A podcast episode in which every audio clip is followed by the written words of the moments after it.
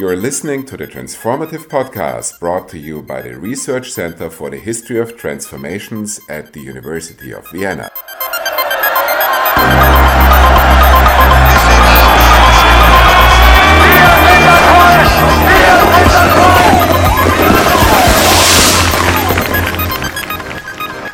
This is the RECET Transformative Podcast. I'm Dean Vuletic. Today I'm speaking with Anne Marie Jeannet, a sociologist and associate professor at the University of Milan, who is working on the research project Deindustrializing Societies and the Political Consequences. Thanks for being with us today, Anne Marie. Thank you, Dean. So let's use our sociological imagination to find the relevance of sociology in everyday life between personal experience and wider society, as the sociologist C. Wright Mills put it in his 1959 book of the same name. So, in this podcast, I'd like you to take us on a tour of Milan, the city in which you live and work, and one of Europe's major industrial centres. We could even say that the city is synonymous with industry. Let's start our tour in Piazza del Duomo, the central square of the city. Standing in front of the cathedral, Anne Marie, what would you point to around us to explain your research on deindustrialization and its consequences?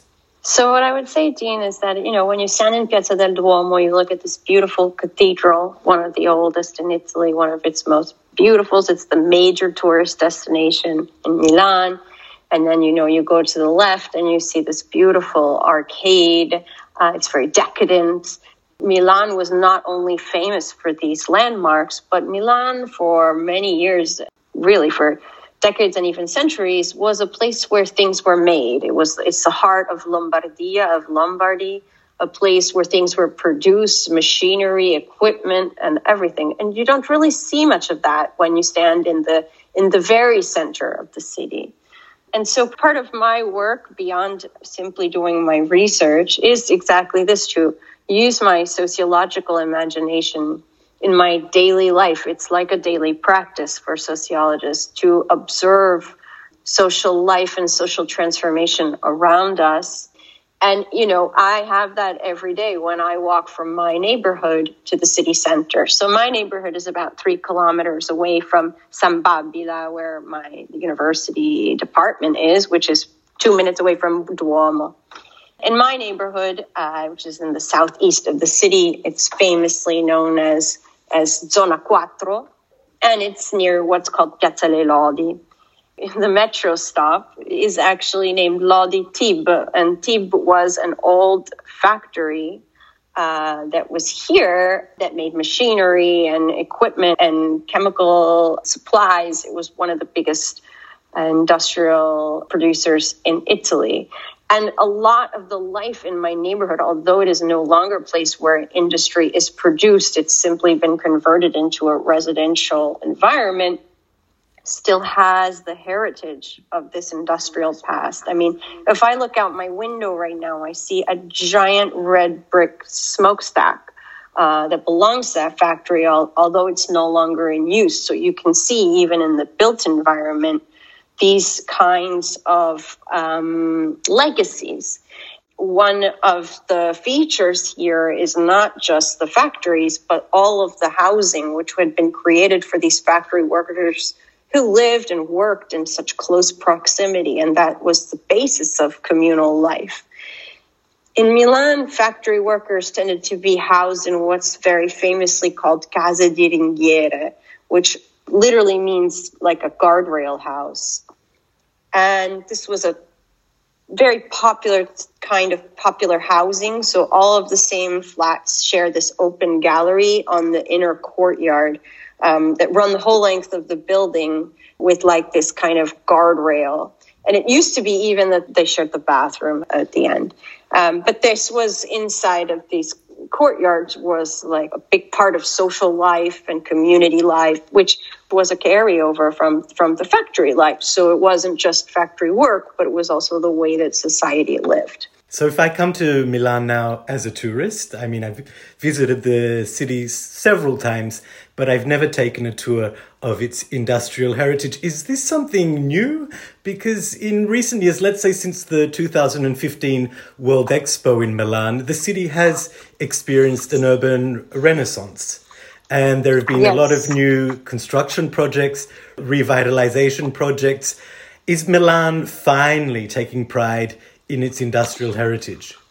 I definitely think so. For instance, in my area is this big railway called the Porta Romana, Scalo di Porta Romana, that has been abandoned for, for decades. It has never been used. It's just this huge abandoned railway. And it's been now as part of, I think, also the participation in Olympic Games, totally planned for urban renewal project. There will be company headquarters uh, coming and there will be these corporate headquarters with gardens and public spaces that have been planned, which merges, let's say, open public spaces with corporate presence, which in theory, you know, should bring back this idea of a place for jobs, but just in a different way, of course. The industrial past, let's say, of Milan has now been reappropriated. It's now very chic. So in my area, there's a lot of use of these spaces for creative work, for architectural firms or for fashion showrooms or for co-working spaces. So a lot of the creative industries came here to use the space, very inspired by uh, the arts and crafts tradition, which came out of small family business, industrial production. And even the Casa di Ringhiera have become increasingly desirable for middle class families because of they, they have become almost like a kind of taste, you know, that they're very um, they're very much coveted as being something to be proud of for everyone. And these casas get it. You can actually see many of them, especially, for instance, if you take a walk down the Navigli in the Porta Genova part of the city, in the southern part of the city. Some of these casas de ringhiere are actually open to the public where you can enter the courtyard and see it for yourself. And you know, of course, it doesn't look as it used to, where everyone was hanging out their laundry and on the guardrails, etc. But it gives you an idea of what it looked like, and uh, it's become, uh, let's say, a, a, very desirable type of living, even in today's. Post-industrial Milan, yes. and you know probably a lot of the urban chic people who live there are not hanging out their designer labels on the clothesline. You mentioned fashion shows um, fashion shows being staged in these uh, revitalized buildings. I want to ask you in this regard when you gave your lecture at RECET, you showed a map of uh, deindustrialization across Europe. And actually, deindustrialization doesn't seem to have been as extensive in Milan as it has been, let's say, in much of the United Kingdom, in the Netherlands, or even in Paris. And when I think about it, when it comes to fashion, for example, Milan is still a big center for fashion, not only fashion design, but also the manufacturing of clothing. So my question is how far has Milan deindustrialized, especially relative to other industrial centers in Europe? So I would say that there's been a big push at the national level for this idea of made in Italy. And so often products that are made in Italy can command a higher price in the global market. So, for instance, in the American market, if the product has been made in Italy, this is something that would justify a higher price as a sign of luxury. So, actually, some parts of industrial production, particularly when it comes to textiles or, mm, fashion products or design products. Italy has maintained an industrial production. It has, has had a less industrial decline than other countries. But what I will say is part of my research program is about busting a lot of the myths that come with the process of deindustrialization. And one of the major myths, and, or let's say narratives, dominant paradigms for thinking about deindustrialization is that it's a peripheral thing in the sense that it's a place for like forgotten places. If we think about the UK and the discussions about why certain areas voted for Brexit, there's this idea, well, you know, these factory workers living in places that are away from the core, away from the major urban centers. And one of the things that's often forgotten is that also urban centers have undergone deindustrialization. This isn't just a rural phenomenon. It's not just something that happens uh, in the middle of uh, quote unquote nowhere in Ohio. It's also something that major cities have undergone. So that's one of the myths that this research kind of busts is that the way that the political narrative that we talk about deindustrialization really oversimplifies and considers the phenomenon as a very niche thing, happened to a certain class of people in certain places in a certain time frame. Uh, to men, not to women, etc. But it's actually a much more diffuse phenomenon, and much more bigger and greater segments of society have actually experienced the transformation than we typically think about. Which is why we started our tour in Piazza del Duomo. One final question. Now, you yeah. maintain that we've been living in a period of deindustrialization since the late 1960s.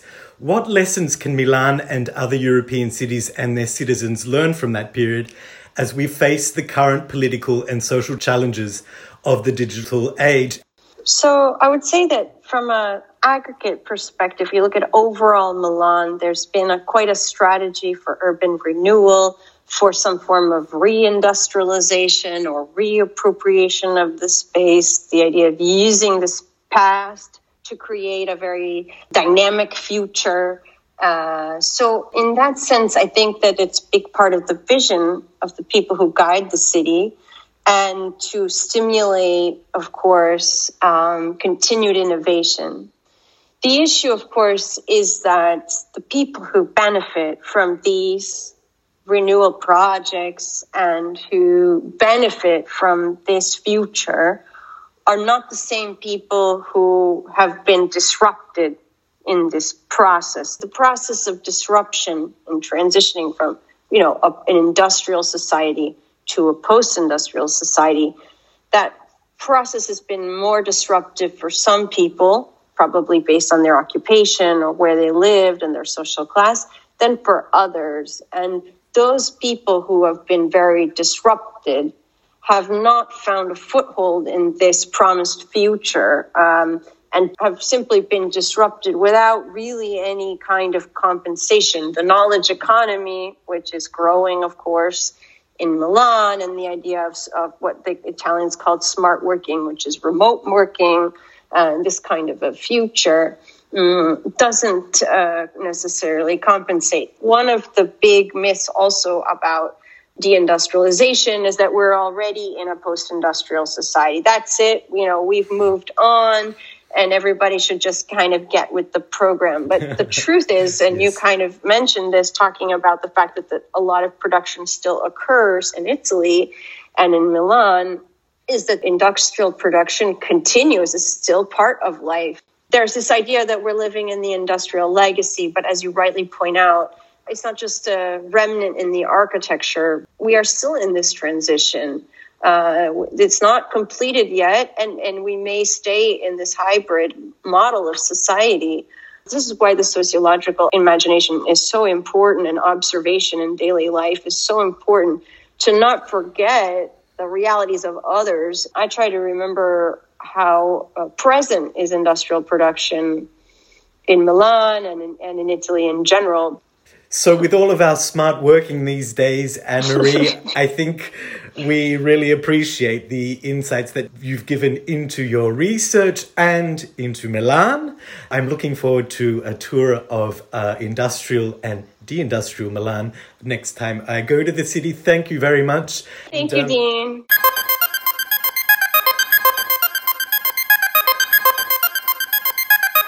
You have been listening to the Transformative Podcast produced by RECET in Vienna.